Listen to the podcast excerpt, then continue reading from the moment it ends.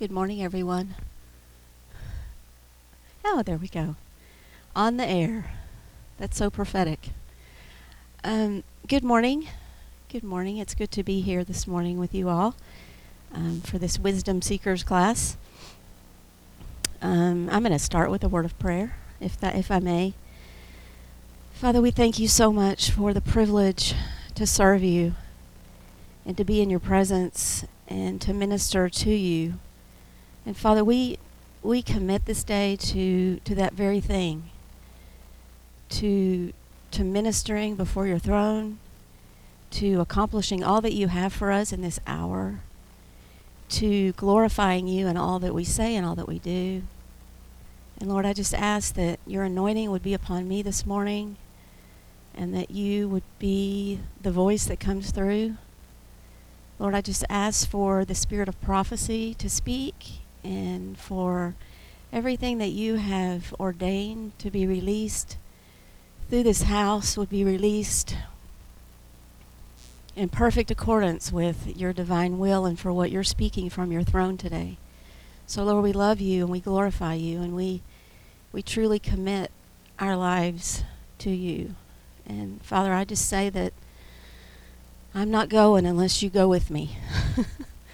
so thank you so much for leading us and being with us and walking this walk with us. In Jesus' name. Oh, and one more thing. I just want to speak over this congregation the spirit of healing. Lord, there's so many that are that are struggling right now physically, and I just speak the healing touch of our Lord Jesus Christ to be upon everyone, and that we would walk whole and healthy before you in these days. Let not let not the enemy have his hold, but Father, help us to walk in freedom from from whatever it is that that each one of us might be struggling with. And so let it be for your glory, let it be for our overcoming, and let it be so that we can accomplish all that you've called us to accomplish in this hour. In Jesus' name we pray. Amen. Ah! Good morning. I just got this great delight in my heart. Barry and Sandra Carter. Yay, I'm going to pray again.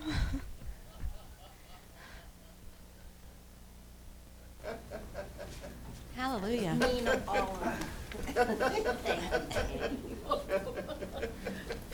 Good morning, Sandra. It's it's so funny because I, I can study and I can I can read and I can prepare and and all that and, inevitably I stand here before you and I look at these pages and it's like foreign language to me. but that's good because that just means the the Lord is going to speak. Amen. Amen. So um, it's been quite a wild ride, actually, for me personally, and I know for a lot of you. Um, these last, I'd say, these last number of weeks. And one of the thing, one of the, one that, what I was going to speak on this morning was how God uses all things for good, and how um, he he works all things together for good. And because I truly, truly believe that, and I, it's been just really crazy because we walk this walk of dominion and we walk this walk of warfare. We walk this walk of just absolute intimate communion with the Lord. And then you're subjected to, you know, enemy attack. And and sometimes I think without even because we've come where we've come and we've been through so much that we we go through it almost when you look back and and and um, hindsight is 2020 you look back and you realize how we truly are overcoming every single day of this walk and so i say that to say that um, the enemy has really been pretty harsh and in, in a lot of different ways um, and i know i'm not just speaking about myself but i do want to say that the lord allows these things a lot of times to give us, um, first of all, to remind us who we are. Secondly, to empower us to overcome. And then thirdly, to refine us. And so, looking back over, say, the last six weeks, I, I, I've been homesick this week, and that's been fun. And you know, I cho- I had to choose between either having a pity party, which I don't think anybody wanted to come to, but I was still making invitations. you know that feeling where it's like, oh, really, really, and then three days goes by, and then four days goes by, and then you're just like crazy. So doing that, or just pouring myself into the Lord and pouring myself into the Word. And uh, and I chose the latter, even though there was a little pity in there from time to time. but God just slapped me right out of that. But I realized that that in you know sometimes when you're when you're physically when you're um, down or weak or not a hundred percent, that is a great time for the Spirit of God to rise up in you. And and that's one of the things that I've noticed about this past week. Well, first I totaled my car. As soon as we got back from France, I had an accident and I totaled my car, and that was pretty devastating. But it's just a car, and I'm fine. So hallelujah for that. But then about five days later, I came up feeling not very well, and then it just got went from bad to worse. And and so in the midst of this past week, as I've reflected, and my head's not been real clear, and it still isn't. So forgive me if if that comes out. I realized that the Lord, through all that, was giving me this incredible perception and for that, I wouldn't trade anything for. And you realize that um, in the midst of the fire is where you're refined. And so then I overlay it onto the fact of where we are as a people and the reality that, yeah, we're still in grace. Grace is, is, is, is always propelling us forward into the fulfillment of what God has for us into the fulfillment of his promise and his grace is so so sufficient but as we enter into this year of wisdom through the progression of his ways his grace will propel us and empower us into the operation of that wisdom. And and so the lord just really began to um, to to bring this clarity of who we are as a people and um, and and our calling and what he has before us. And I wouldn't trade that for anything because that vision will propel me and and will propel us because we are joint heirs with Christ and so refinement in the fire just what we know in scripture speaks so much about wisdom that's what tries us as gold. And so I, I, I say all that to say that we're going to talk about wisdom this morning and, and really i just felt like i mean i've just been reviewing and reading and really trying to um, uh, uh, to, to bring my spirit into the remembrance of what wisdom and revelation is and to partner with it in this transition. And so today, what I'm going to do is I'm just going to speak prophetically into where we're headed and into this year of, wis- uh, of wisdom and revelation, recognizing that the, the, the heartfelt desire of our Lord is to continuously advance his, to advance us into that place of continued promotion, into that place through his grace that fulfills this eternal contract that we're in here upon the earth. And so grace doesn't go away when we transition into wisdom. Grace propels us through it. And and I'm I'm really thankful for that because it's like you want to you know, it's like you want to transition and you want to go into the next year, but at the same time, I don't think any of us want to leave this year of grace. Because while, while it's not been always that easy, it's been ama- an amazing year, right? Amen. And so grace is amazing, but grace is always for a purpose. And so what I want to do is is really just reflect on what we know about wisdom, but also speak prophetically into what I feel like God is saying about this year. And I just ask that the anointing of the Lord would be upon me to be able to do that because I am like my head's in a bubble right now, and so um, that's not that's not very fruitful in the natural. But the Spirit is here. Amen. Amen. So let's talk a little bit about um, the personality of God, because we know, excuse me. The spirit of wisdom and revelation is, is, is part of the progression of the seven spirits. But wisdom and revelation, they are the mindsets which drive the heart and the passion of God. So it is the mindset that that drives his heart of passion. Okay? And great and wisdom and revelation are firmly fixed on his purpose. Okay? And they are rooted in his creative and restorative virtues. Now I want I just want to say that again because that so much encompasses who God is and who we are before him and what he's called us to do. Wisdom and revelation firmly fixed upon his purpose and rooted in his creative and restorative virtues. So, into this year, I speak not only purpose, but I speak the creative heart of God and the restorative heart of God would be just all that He intends for in and through us this year. Amen? Amen. He is the essence of wisdom. It is his nature, and he is the possessor of all knowledge. And so when we know his wisdom, we operate as joint heirs with him in the world. God exists through his wisdom, and he extends that wisdom to us, to mankind, in order for us to coordinate with him in the dominion of the earth. So wisdom always works towards the resolution of the evil of the raw and the establishment of righteousness throughout the world. And so, you know, we're going to look today maybe a little bit about the evil that we're living in. So I, I, I look at the timing of where God has us in the cycle of his ways and in so many things that have been spoken from the pulpit and, and just the absolute awareness that every single one of us has just living in this world of the absolute evil that exists in our world and about how so often it makes no sense to us, right?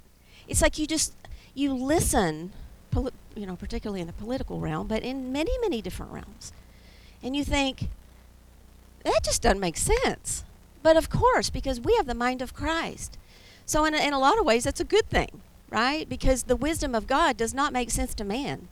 I mean, you just read 1 Corinthians 1 through 3 and see what Paul writes about the wisdom you know, godly ver- wisdom versus man wisdom. And it doesn't make sense. But for us as God's people who have the mind of Christ, whose thoughts are, are eternal and, and, and from the throne, these things that we're seeing just don't make sense because so much of it is the wisdom of man. Or better said, the wisdom of the enemy. And it is so hot in here. Is anybody else hot? I mean, I just feel like this heat is blowing on me. Okay, thank God. so his wisdom is always going to work towards that resolution of evil. And so as we embrace this year, as we step into this year, just know that's where we're going. And we want to be vessels that are moving in that spirit of wisdom and that spirit of revelation to know the godly wisdom to apply, right? Amen. So the timing of this is really sobering to me. Because, you know, we breezed into the grace and supplication, and it's just been such an incredible year. And like I said, so often hindsight is 2020, and and so we can look back, and we should do this every year, and just you know chronicle what God did, and and and really ha- how His grace was applied. And we could learn from that. But going into this year of wisdom, I think that it's going to be just absolutely incredible just given where we are in the world and what we're faced with. And so, wisdom is our guiding light in turning these high places of darkness into lighthouses before the Lord. And, and, and, um, you know, wisdom, well, it's part of the seven spirits, it's in the transition, and just, um, to review position between grace and supplication and between prophecy, life, and supply. Wisdom and revelation is the step in between there where God really begins to reveal more about himself and about his plan and his purpose. And so grace empowers and promotes us as we make supplication in the heart of God on behalf of a need or supply or the, the Father's purpose, leading us into wisdom and revelation where God begins to re- unveil, his, unveil his plan of purpose in order to remove the raw and to establish the tob. And then we transition into prophecy where we submit, we surrender to his divine plan and strategy, we die to self, and we partner in speaking life supply through authority, through precision, and into the scenarios that God puts us in. Now you think does you say, well, does that mean that you know it's going to take a whole year to actually speak into this? Well, no, because Bible says God is like the wheel within the wheel. And so within that wheel within the wheel, his seven spirits are moving in multiple different ways, multiple different dim- dimensions, multiple different scenarios through all of us, through our body, through the ministry. And so it's just a progression that continues to move on. This year is just one where he's going to be really accentuating his wisdom into us. And I'm so excited about that. Amen. The Bible speaks that our faith is likened to the refining of gold. And when we imply and act upon the revelation that he reveals to us, our faith is tried. And then we glean gold, which is wisdom. And this is what we gain as the overcomer. Because um, it's not always easy. I mean, the fire's not easy, right? It kind of burns a little bit. But it, it's um, His wisdom is granted to us as we faithfully and obediently apply what He has revealed to us and what He has taught to us. And so that's that's really exciting to me. So revelation is the purpose of God that is preserved in heaven. and and I think it was a couple of seminars ago. I can't remember what the, the the theme of the seminar was, but I remember how we we literally like it's like that whole entire seminar we spent it in heaven. and and and emulating what was happening in heaven. And that's what we should do always, right? But wisdom and revelation are that way. We need to emulate heaven we need to do what we see our Father in heaven doing. And in so many ways, revelation and wisdom really um, embody that as we press into that. So the spirit of wisdom and revelation is always geared toward the unveiling his plan in order that we might remove that raw influence and establish the tob. Think about where we're headed. Think about where we live. Think about this earth. Think about what is before us. And think about does it not just thrill your heart or, or at least quicken your heart just a bit to know where we're fa- where we're headed in his spirit? That he's going to begin to to use us to turn that raw, to be that light. I, it does me because um, I know he's been doing that, and I know he he will continue to do that. But this is going to be a real amazing year for the people of God, and I'm excited about that. And and additionally, um, let me just speak a little bit about where we are, or who we are as a people, and what he, where he has us. Um, you know, we are a network of intercession, and um, that really is comprised of churches and houses of prayer and individuals all over the world that have committed themselves to this lifestyle as a saint and in this lifestyle in function of intercession and these very things that we've been talking about. And and oh, I don't know, maybe several years back the Lord began to really impress upon us that that as he began to speak about expansion, we needed to strengthen the structure for which he is building. And I've always likened it to he's building the end time church. because I feel like the end time church is not going to look like what man thinks it's going to look like. I think that what we are building, what he is building through this structure, is very much a, a huge part of the end time church. Would you agree? And so, and you know, then then you start scratching your head thinking, how do we do this? Because we're really good at intercession. We're really good at praying in tongues. We're really good at singing prophetic worship. We're really good at studying and speaking the word. We're really good at so many of the things that God has called us to do and to accomplish. But when you start looking at building a structure, it's daunting, right? But what we're going to look at is is what really played into the building of the structures way back in the day when God told Moses, I want you to build a structure. And that structure is going to represent your walk through the wilderness from promise to fulfillment into the promised land. It's going to represent conquest and dominion. It's going to represent commune with me, and it's going to represent warfare. And is that not what we're building? Right? Eh, but still, you start looking at it on paper and you start looking at all the players, you know, on the team and and okay, this is a network, this is a functioning network. We have all these different parts to it that we have to place people in. And it has to be done with godly wisdom. It has to be.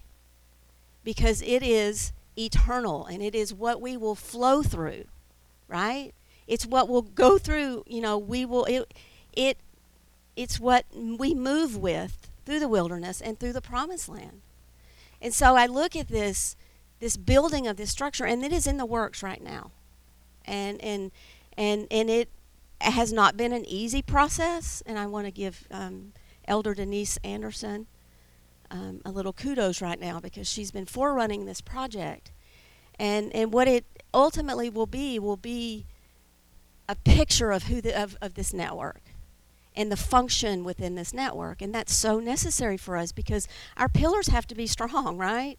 We're the pillars. We, it has to be strong so that when expansion comes, you know, when, when God says, okay, I want you to take a nation, I want you to take a continent. And we, we look at the continent and it's a multitude of nations we don't speak their language. They need teaching. They need this. They need that. We're you know we're the remnant. How do we do that? Well it's all going to come through the structure. And that structure has got to be built through the spirit of wisdom.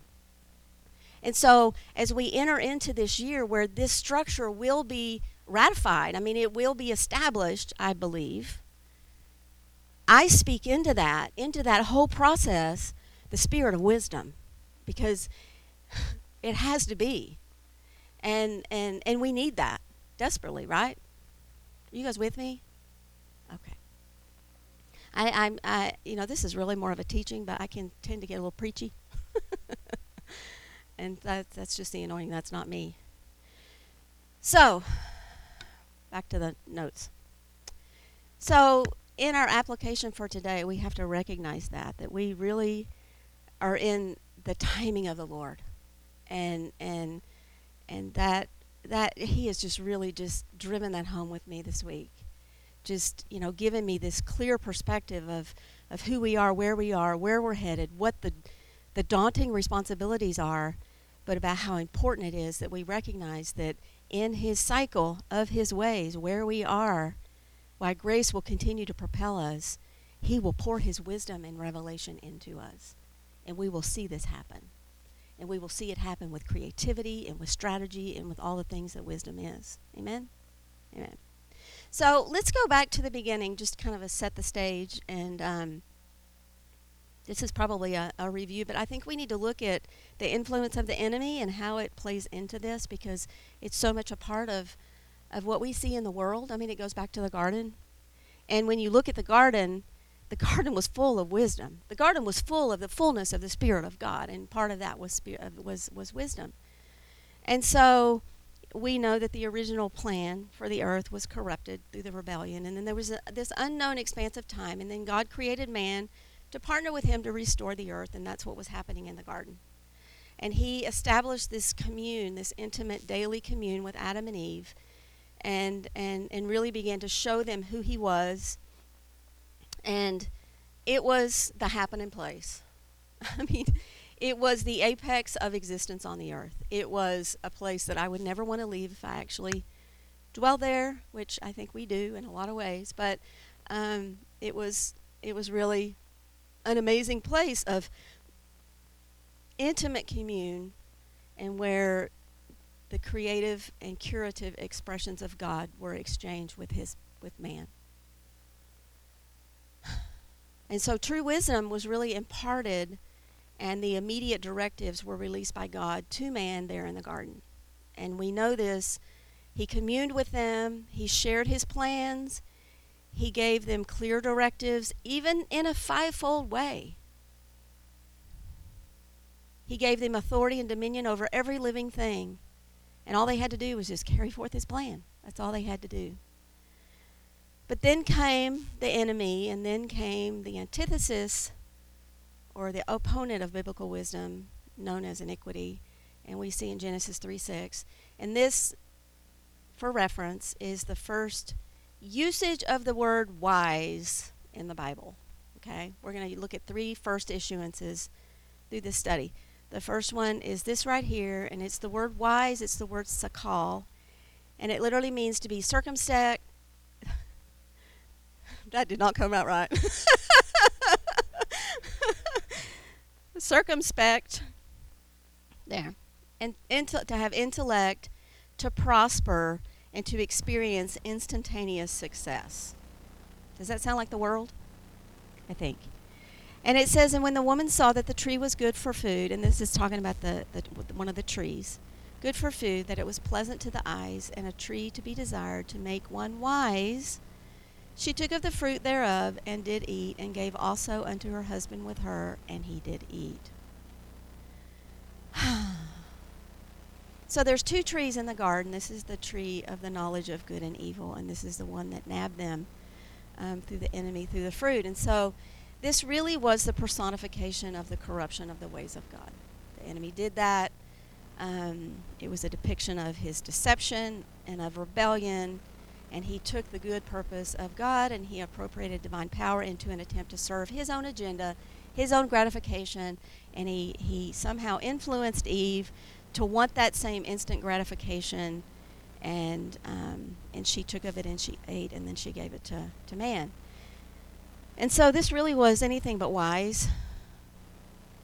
But it really implies individual gain and immediacy of human and spiritual gratification, which took preference in her and him over their relationship with God, their commune with God, and the righteous purpose that He had put them there for. And that is the essence of iniquity, and that is the opponent of biblical wisdom. And that's what happened in the garden at the very beginning. The first issuance of the word wise. Now, this word is not the primary word for wisdom throughout the Old Testament. We're going to look at that in a minute. But um,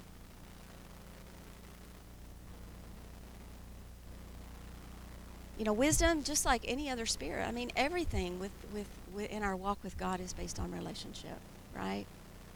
And so that's where he hit. That's where he hit. And um, it took him out. That instantaneous gratification, that self-serving, um, that that that want for just I want it now kind of mentality. And that's so much of the spirit that we deal with in the world still today. And so wisdom can overcome that. That is part of what, um, when we turn the raw to tob, that is what we are addressing, and that is what we will continue to address. But then God put the second tree or the other tree in the garden, and and I want to just touch on this for a minute because we we got to see this tree of life as a reality for us, okay?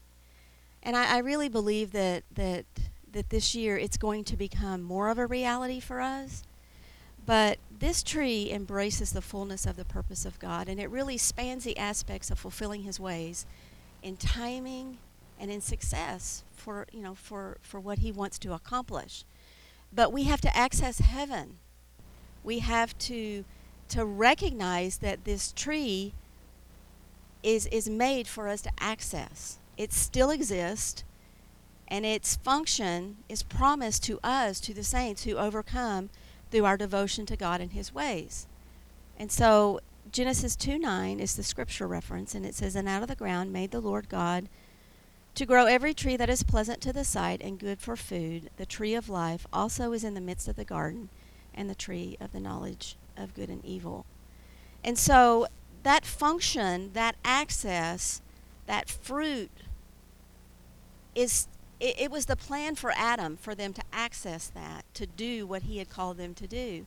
And that remains the privilege for us today as saints.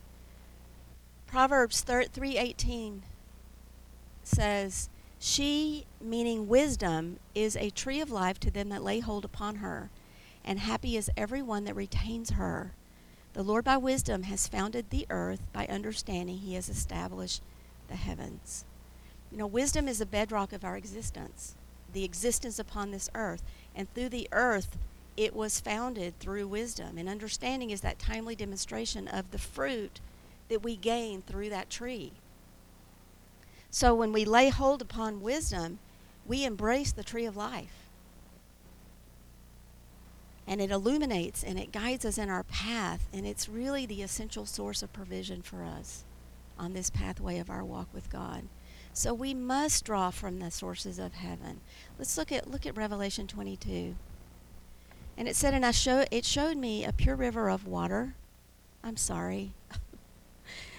and he showed me a pure river of water of life, clear as crystal, proceeding out of the throne of the God and of the Lamb. And in the midst of the of the street of it, and on either side of the river, there was a tree of life, which bare twelve manner of fruits, which yielded every month, and the leaves of the trees were for the healing of the nations. So all of our spiritual resources come from heaven, and in this year of, of, of wisdom and revelation, we need to draw from these resources, and we need to know that they are available for us for the healing of the nations, for the supernatural provision that we need and our capacity as saints to be able to access and to draw these resources, it's necessary, it's needed for the healing of these nations. Now, what does this word healing mean? It's that word therapeuo, and, and um, we've studied this, we've studied all of this, but just to reflect and rem, uh, remind you, therapeuo is, is one of the healing words and it, it literally means to encourage proper function. It's where the word therapy comes from. It's to instruct in course of restoration of wellness. And so that's what we are called. We're called to draw from that tree through the leaves to bring proper function, to bring restoration, to instruct in that course, and to lead them into a measure of therapy that will bring a point of wholeness and function. And you know this this really helps me a lot because sometimes you know we'll go into a nation, and I'll just use Brazil as an example. You know we go into Brazil, and you know sometimes you just kind of expect you know bam, whoa, saintly nation, and that is what God has ordained for them. But we have to remember that wisdom is disciplined, it's methodical in its approach. And so we need God's wisdom to know how to bring therapy, to bring healing, to bring function or proper function into the nations of South America. It's not, you know, yeah, God can heal a nation in a moment. I don't doubt that one minute, just like He can heal any one of us in a split second. But this word, that's not what that is. This is therapy. This is bring them through a, a um, the pathway into and encourage proper function. And so when I look at our responsibilities in Brazil and the expansion of that, I recognize how desperately we need this wisdom. We need the healing for the nation from the tree of life, from the leaves, to know how to go on, go in there and, and, and be that vessel that brings that measure of therapy, that brings that measure of, of the process to lead them into function. Does that make sense? Yeah. So into the nations and into this year that we're we're heading into. I speak that into it and I speak his spirit of wisdom into to us as his servants to carry that and and to not get frustrated because you know sometimes the process can get frustrating. You know, we want to see instantaneous results. But what is that? That's godly that's manly wisdom. That is not godly wisdom. Even though he can do that, we have to be methodical in the midst of his wisdom and um, yeah. So amen. Does anybody have any comments? Yeah, um, I think, uh, I think this is a, a prophetic word about what we're to one of the things we're to implement in this new year. Because, uh, you know, this tree of life, which is really what God was coming to uh, meet with Adam and Eve in the Ruach of the day, as opposed to this other tree that the serpent said, you know, there's other wisdom, you can move wherever way you want. Uh, this tree bears 12 fruits, 12 manner of fruits, and a different one every month. That's what it says. And 12 always represents government.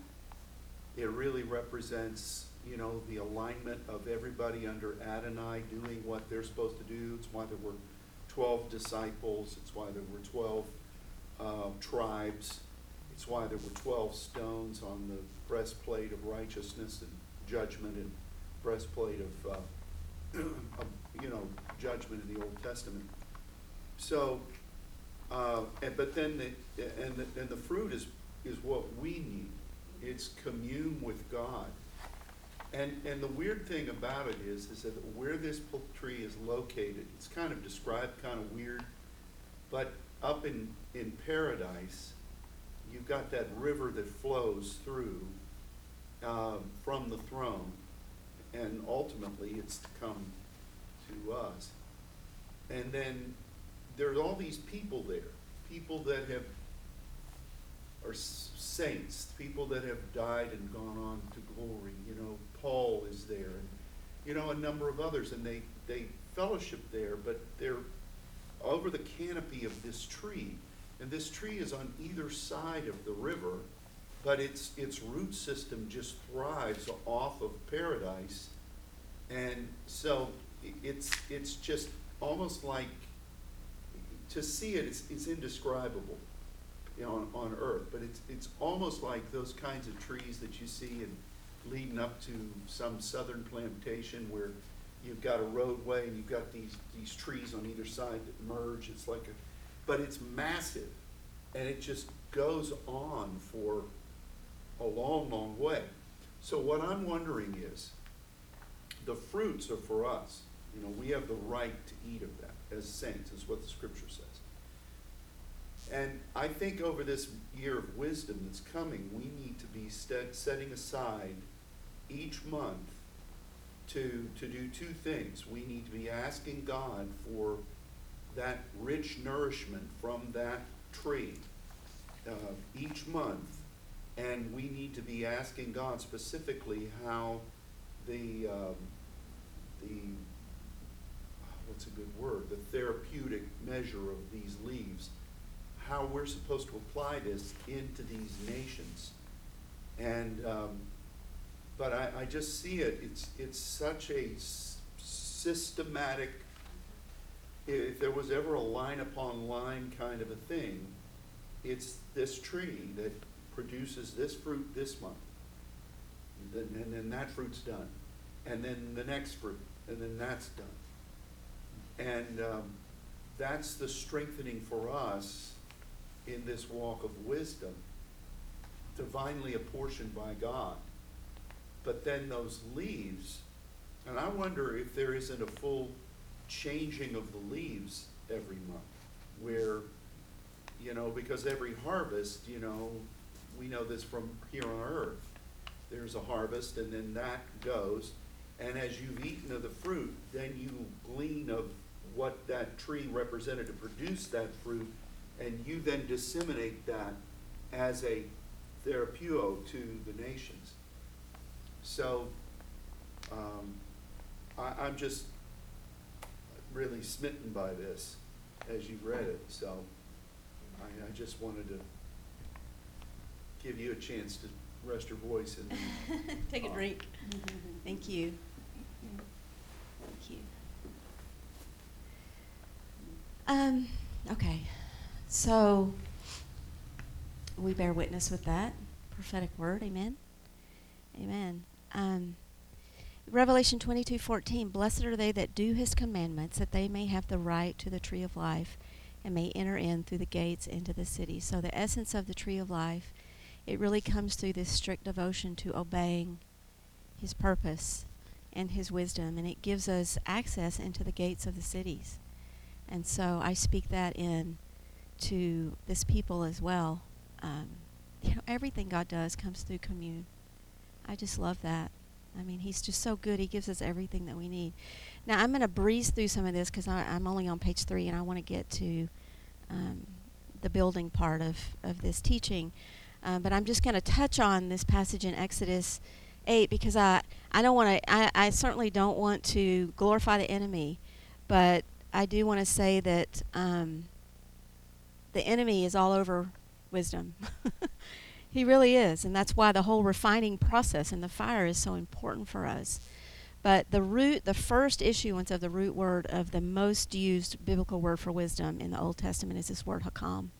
And the first time it's used is here in, the, in Exodus 1, verses 8 through 14. I'm not going to read it, but what I'm going to say about it is that Israel had fallen into this Egyptian bondage. And, and, and Egypt, I mean, they, they kind of had the story on wisdom.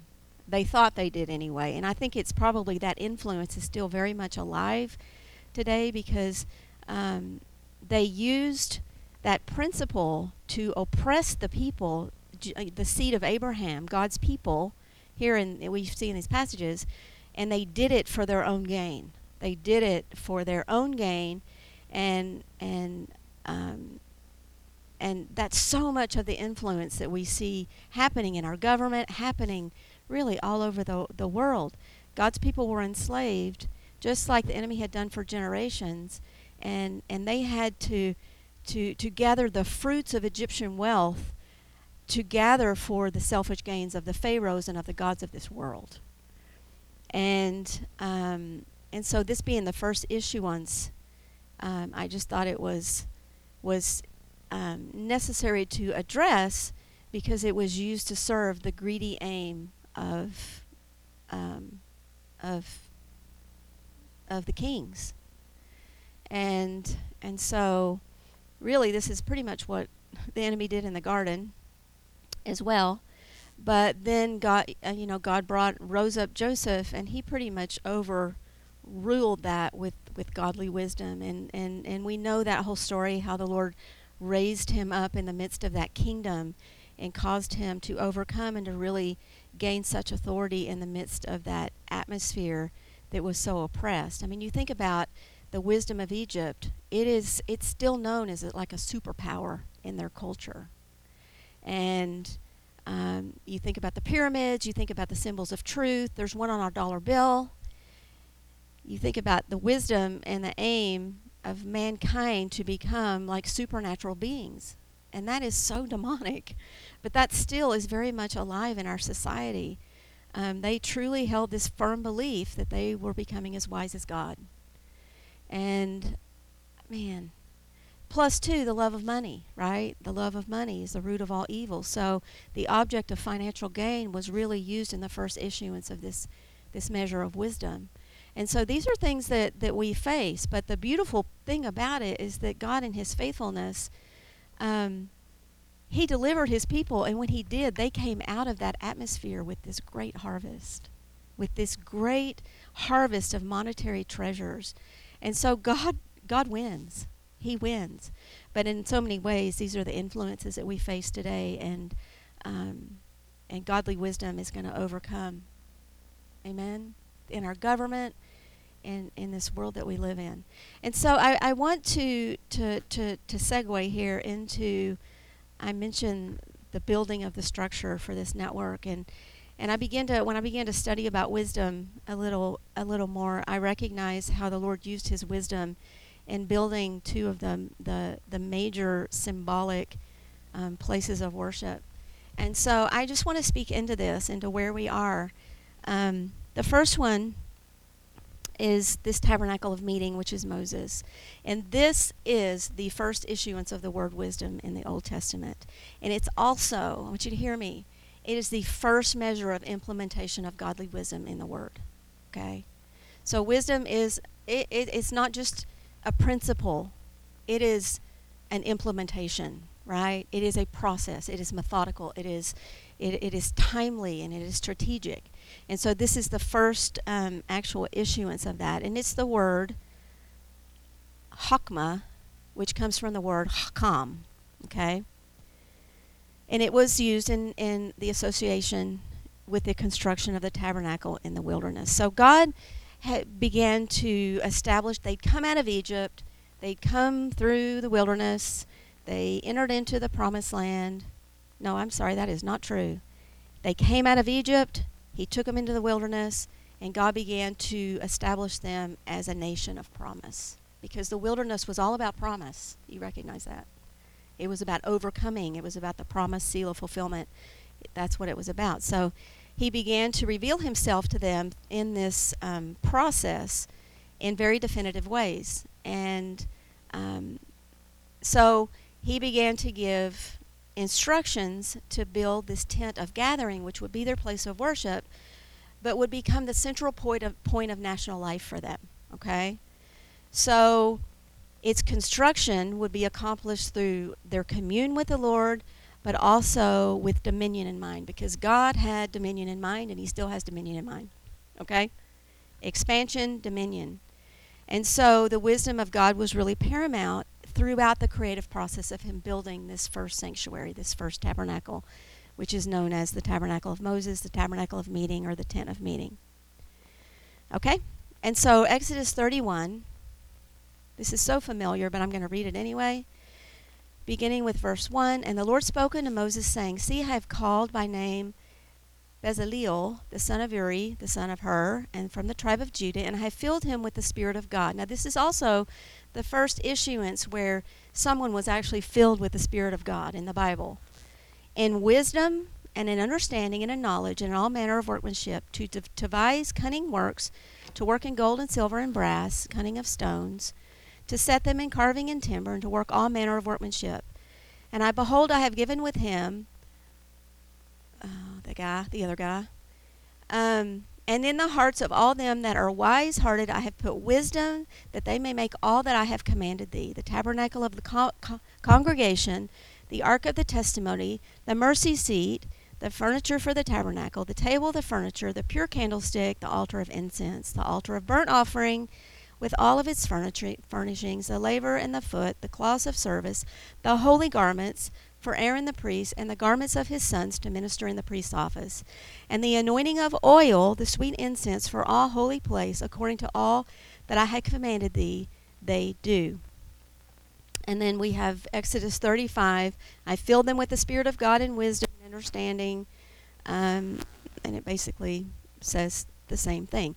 And so God put into them the Spirit of God, the Spirit of wisdom to, to make, to fashion all of the articles that functioned in that tabernacle that represented their identity, it re- represented their commune with God, it represented who they were and how they would move in dominion and expansion and he he wanted these fashioned through his creative expression. And that's what he did. It was his wisdom his understanding and the knowledge and manner of workmanship to to to establish to build these things. And and and you know this is more than just skill and capacity. This is fashioning the articles of function um, under the command of God. So it's being capable of, of grasping the vision, the precise vision from God, while imparting his anointing within the instruments that, they, that are being formed. So it's not just creating them, it's not just gaining the vision from God, it's actually being a conduit of his anointing that pours into them and into their function. You hear me? So, wisdom is the creative process that is accomplished through grasping his divine directive while instilling the masterwork and forming the object that he is, is, is ordained to create, and then imparting the power and the anointing of God within the vessel itself. So I look at where we are and I look at what we have been called to accomplish. I look at who we are as a people. I look at the expansion that is before us. And I look at what we have to work with. And what I hear the Lord saying is I am pouring my spirit of wisdom into you to function in this creative process to build and to establish what I have put before you to build and to establish. And in the midst of that, I'm going to give you my anointing and I'm going to empower it with my spirit so that it will accomplish all that it's called to accomplish. Do you hear me?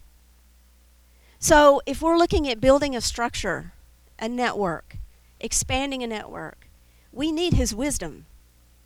And so, I speak that into every single person the creative anointing, the measure that God has for you to rise up and to be that vessel of His wisdom and, and a function for what He's building. And I, you know, I, sometimes words just fail me because I don't even know how to express what's on the heart of God for this. But I, I feel Him. I, I just, I just, I, I just feel His heart for this. We cannot do it with our own wisdom. We have tried. And we just look at those papers and, and they all look good and okay that'll work that'll work that'll work. And it, it, it's you know it, because our best intention is his heart and his purpose.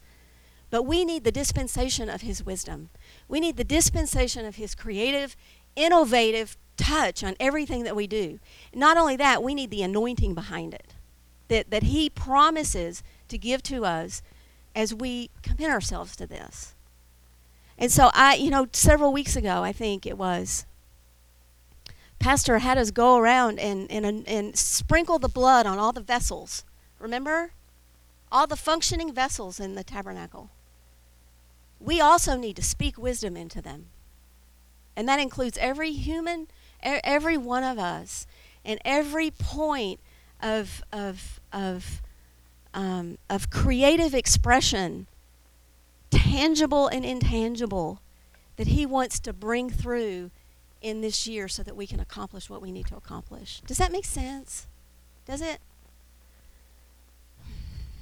So we got to grasp His vision. We got to apply our hand to the formation of the idea. And then we have to welcome His anointing to flow within that ongoing application of His wisdom. And that's how it works.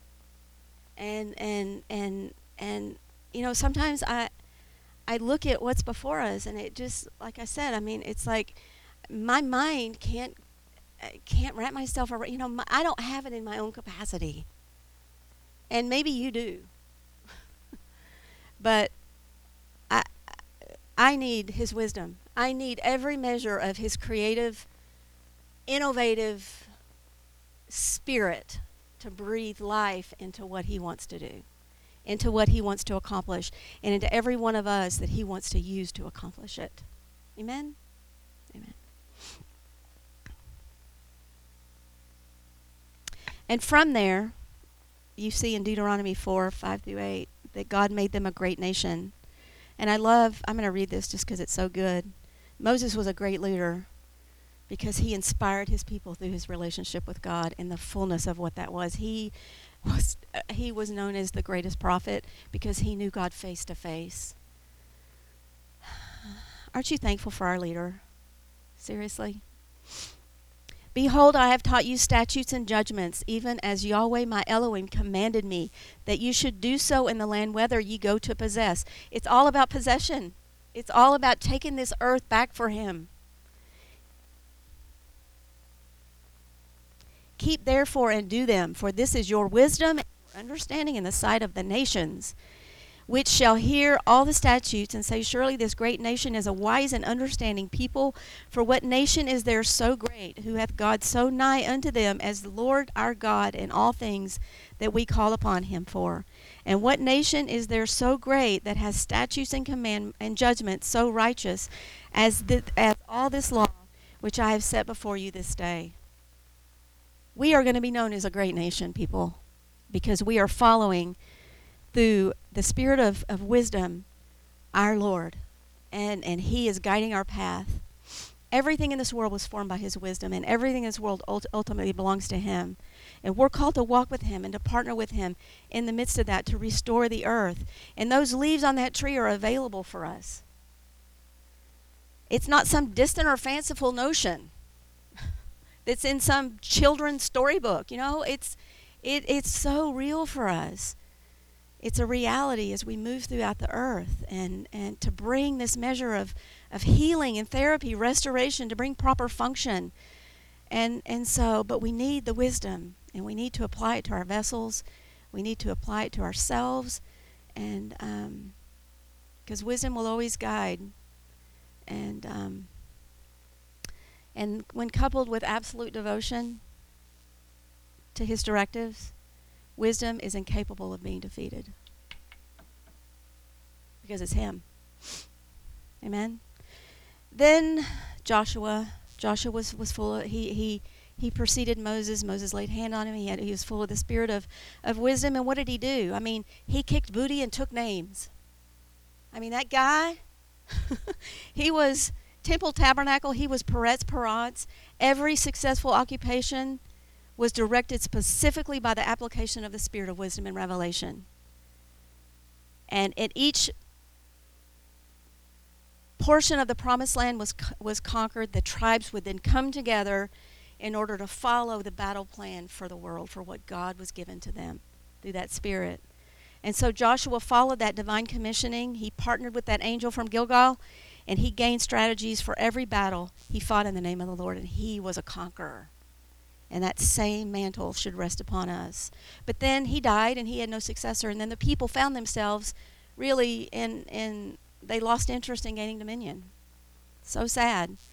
They became satisfied with their own little pieces of land and they lacked serious commitment really to the command of the Lord and to to moving forward. They really lacked they really um, bleh. They fell into a, a, a place of self-centeredness, self-serving, which really which then ushered in the time of the judges where they began to do what was right in their own eyes which is what? Man's wisdom. Pretty much right? And then there's so much history here that, that we don't have time to go through but one last thing i want to actually there's so many things i still want to say but um, then comes solomon and we know that story about that whole wisdom story about solomon but a couple things i really want to bring to light about this um,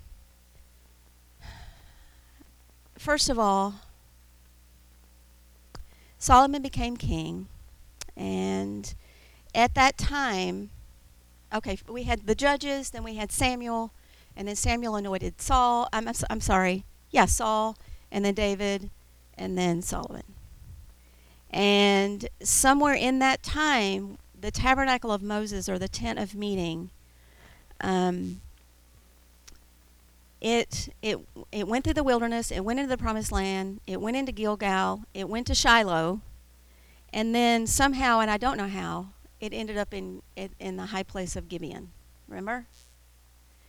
Now, on the other hand, during Samuel's term, during um, remember he was in Shiloh, and the Ark of the Covenant, which was in the tabernacle of Moses, which was in that, w- that was positioned in Shiloh. Stay with me here. The Ark of the Covenant, which actually represented the presence of God, was taken by the Philistines. Remember? And they danced around with it. They got hemorrhoids and all kinds of stuff. And then finally, David ended up bringing the ark back through his dance into Jerusalem when he was anointed king. Okay? So the Ark of the Covenant this is important. I want you to get this. The Ark of the Covenant was in Jerusalem. The tent, the, the tent of Moses was in Gibeon at the high place. Okay? So what actually was had happened was you've got this tabernacle, this tent of meeting where God met with his people where it, it, it really represented who he was to them and their identity, their commune with him, their their battle strategy, you know, all of that, their conquest the presence of God was separated out of that. And so the tent of meeting was on the hill in Gibeon. I'm assuming without the presence of God there because the ark was in Jerusalem. Okay, so you follow me? You follow me? I'm just laying that groundwork because that's where we're going. So then comes Sol- Solomon. Now, Solomon's first official act, what was it? Remember? he became king, and the first thing he did is he took all of his leaders and he went to Gibeon, right? And and and now he goes to Gibeon, he goes to the tent, but the presence of God is in Jerusalem. And I know that sounds weird, but I'm just laying it out there. So he goes to the tabernacle of the congregation in Gibeon and he makes a thousand burnt offerings before the Lord, which is noble and notable. And so let's read 1 Kings 3, beginning with verse 4. And the king went to Gibeon to sacrifice there, for there was a great high place. A thousand burnt offerings did Solomon offer upon that altar. That's a thousand animals, guys. That's a lot of blood. Okay, so he goes and he makes sacrifice. In Gibeon, Yahweh appeared to Solomon in a dream by night, and God asked, or said, Ask what I shall give thee. And Solomon said, Thou shalt show Thou hast showed unto thy servant David, my father, great mercy, according as he has walked before thee in truth, and in righteousness and in uprightness of heart with thee. And thou hast kept for him a great kindness, that thou hast given him a son to sit on his throne. And it is this day. And now, O Lord my God, thou hast made thy servant king over instead of David my father, and I am but a little child, and I know not how to go out and come in. And thy servant is in the midst of thy people, which thou hast chosen a great people that cannot be numbered nor counted for multitude. Give therefore thy servant an understanding. This is a Shema heart. That means to hear and obey. To judge thy people, that I may discern between good and evil. For who is able to judge this so great a people? And then verse 12 Behold, I have done according to thy words. Lo, I have given thee a wise, a hakam, and an understanding heart, so that there was none like thee before thee, neither that shall there arise like any unto thee. And Solomon awoke, and behold, it was a dream. And he came to, and then what did he do? He goes to Jerusalem, where the Ark of the Covenant is, and he stands before the Lord, the presence of the Lord, and he offered up more burnt offerings, and he offered peace offerings, and he made a feast to all of his servants. Quite a story, huh? that was the beginning of his reign. So, we, you know, so what, what does all this mean? And there's so many different ways we could go about this, and, and I really want to encourage you to get out Pastor's uh, Spirit of Wisdom and Revelation book and and read that again because um, he really enlightens a lot about Gibeon and what that represents. But for simplicity's sake and for time's sake, I'm going to touch on just a few things. First of all, I believe Solomon went to Gibeon. Um, Gibeon really represented like the the um, the outward appearance of religion, the ceremonial part of religion, even though the ark was not there anymore. And so that was still very much alive. In fact, the priests continued to perform all the religious ceremonies the law had prescribed to them when the tabernacle in the tabernacle in Gibeon when the ark was in Jerusalem. Isn't that crazy? I mean, and, and apparently they were quite content to continue in their religious duties when God's presence was not there. And to me, that is the greatest, that is such a travesty. Because so much to me says of that is where the world is, that is where the church is. And I'm not being critical, I'm just saying when God leaves the building, what happens? It's just a bunch of pomp and circumstance. It is just a, a, a religion, it's a religious ceremony that has no power whatsoever. And this is what has really penetrated our churches, our schools, our governments. Um, where religion is connected to the tabernacle and to the outward appearance of it, but there the, the spirit of the Lord is not there. The ark has left, and I, I it just and so the Lord was preparing Solomon to build the temple, right? The temple. And that was the place where the ark, the presence of God, and the tabernacle with all of its vessels, including the brazen altar, which is where he made his sacrifices, and all those those subsequent places where you approach to get into the, the, the, the holy of holies in the temple of God that he was having Solomon built, he was going to bring those back together as a as, as the place on this in this world of worship before him. And that had to happen. That needed to happen. And I have to think that that may be why it was so on David's heart to build that temple, to bring those two back together, to bring God back into the church. Right? And so that's what God was preparing Solomon to do. So he, he goes to the brazen altar on the tabernacle in the high place of Gibeon, and he makes a thousand burnt offerings. What is fire? I mean, that that burnt offering is a whole offering, where you offer the whole animal. So Solomon was saying, "I give you my whole self for what you've called me to do, and I give my people, Israel, to you. Take us, use us." I think his heart was so sincere at that juncture. I, I really do. And that was, you know, you, you go to the brazen altar and you make your sacrifice so that you can proceed into the whole, you know, into the holy place, so you can be in the presence of God. So it makes perfect sense that he did that. He did that. He steps into that fire, and immediately God pours wisdom into him so much wisdom that cannot hardly be contained in this world. I mean, more wisdom than anyone else in the world. And then from there, he goes back to Jerusalem and he goes and stands before the Lord, before the Ark of the Covenant, and, and then he became king. But I do believe that so much of this was so to prepare him to bring back God back into the church, to bring God back into the temple. But even beyond that,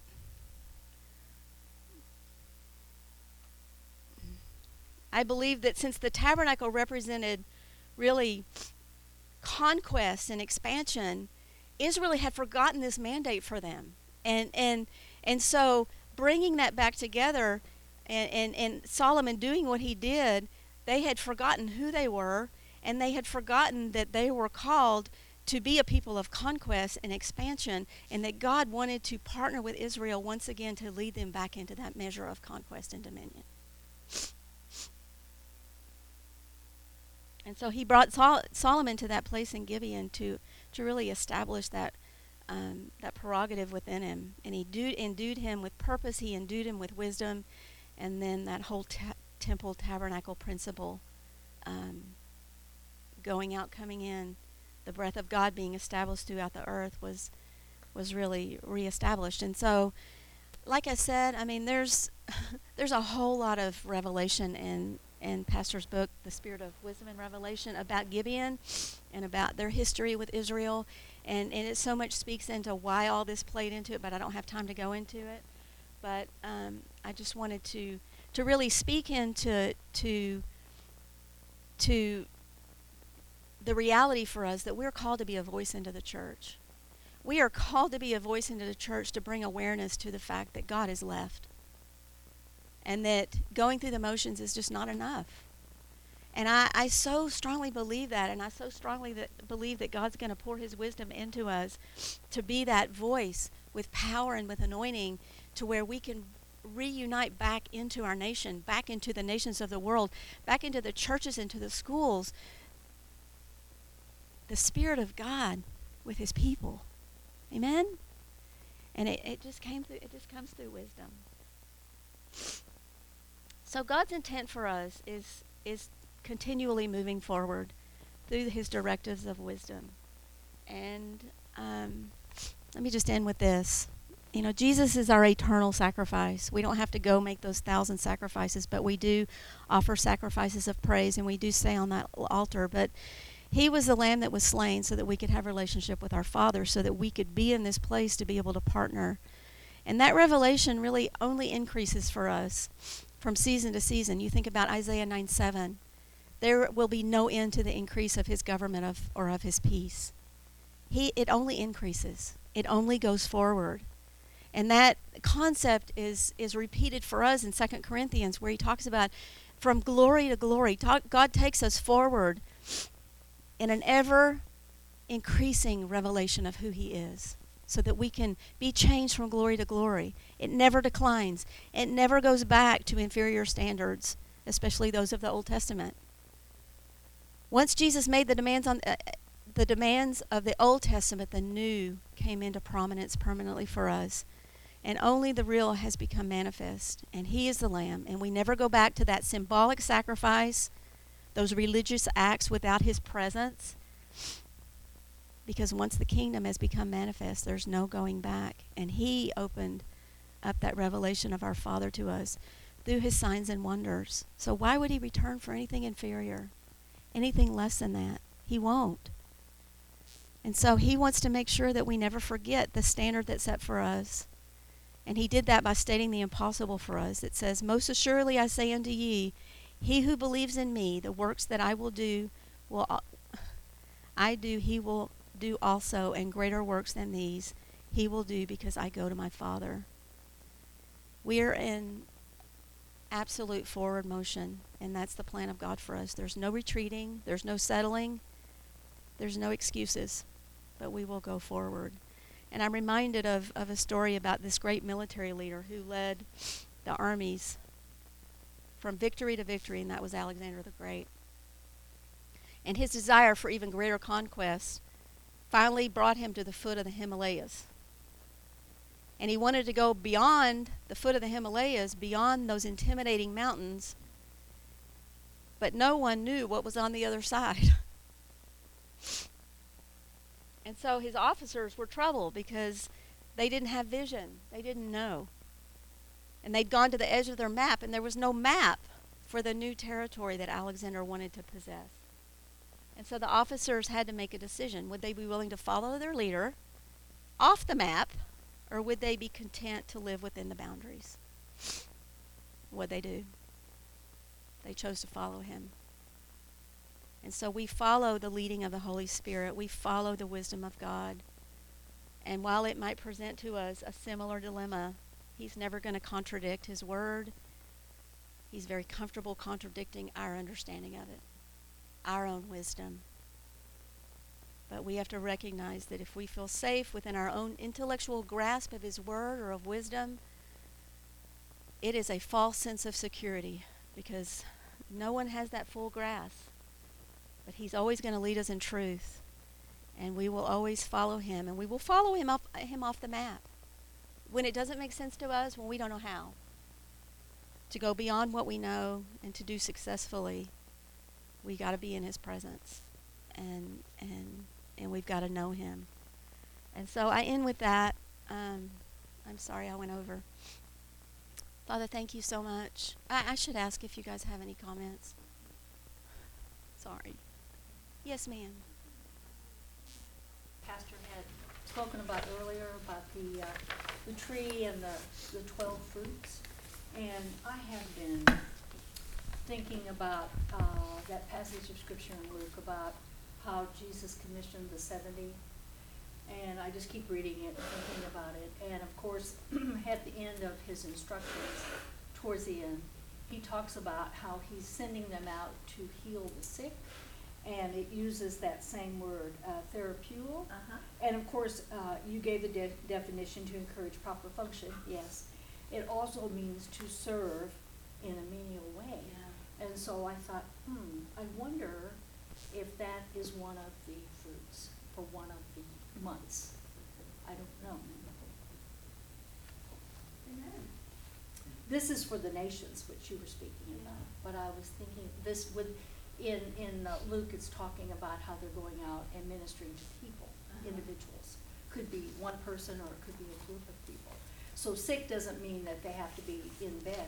It could be any number of things if you're going to uh, in a menial way. So I'm like, hmm, wonder if there's significance there. Amen. Anybody else? Okay, Lord, bless us. Bless us, and Lord, help us to bless you throughout this day. And and I just I bless His people, and I just speak over this day that that you would have your way in us, and that we would glorify you in all that we do, all that we say, and in our ministry before you. So thank you, and goodbye.